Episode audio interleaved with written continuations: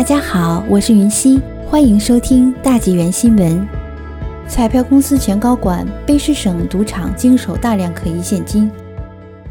一月二十五日和二十六日，卑诗省彩票公司前副总裁罗伯特连续两天在反洗钱听证会上作证。罗伯特曾担任加拿大骑警，当他被要求描述他作为卑诗省洗钱调查协调人的经历，以及彩票公司面对大量非法现金进入赌场而不采取行动的指控时，他花了几分钟的时间来整理自己激动的情绪。他说：“结论是毁灭性的，无法回应。特别是当我在公司的时候，特别是对我的团队来说，他们是专业人士，看到他们不断被恶意攻击。”这真的很不公平。二零一九年，罗伯特副总裁被解雇。他在证词中花了很多时间解释卑诗省彩票公司对赌场非法现金流通的了解，以及正在采取什么措施来防止它。罗伯特的律师玛丽说：“罗伯特不是楼层经理，不是赌场的业务人员，也不是赌博和吃饭的高端客户。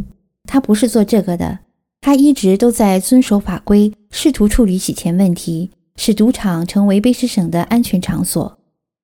前博彩业调查员范德格拉夫也是皇家骑警。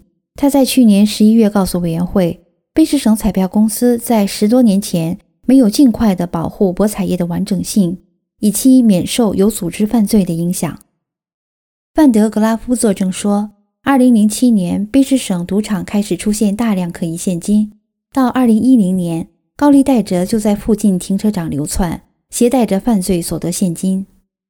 罗伯特周二作证说，他在二零一五年到彩票公司上班的第一天，就收到了一份关于省赌场可疑现金活动与有组织犯罪可能有联系的高层简报。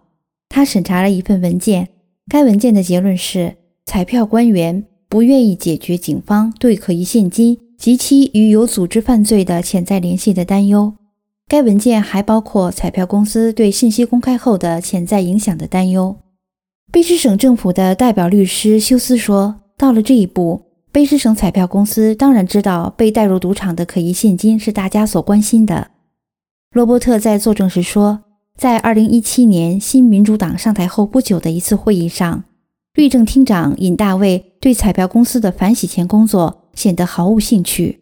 律政厅在周一的一份声明中表示，在举行听证期间，尹大卫不会对证据或程序发表评论。但在周二的一份声明中强调，本届政府在卑诗省应对金融犯罪的行动中不言而喻。最后，罗伯特周二作证时表示，卑诗省的洗钱问题已经变得具有政治色彩，并被两个主要政党用来互相批评。有报告指出。数以亿计的非法现金进入该省的房地产、豪华汽车和博彩业。卑诗省于2019年任命卑诗省最高法院法官奥斯汀·卡伦领导对洗钱的公开调查。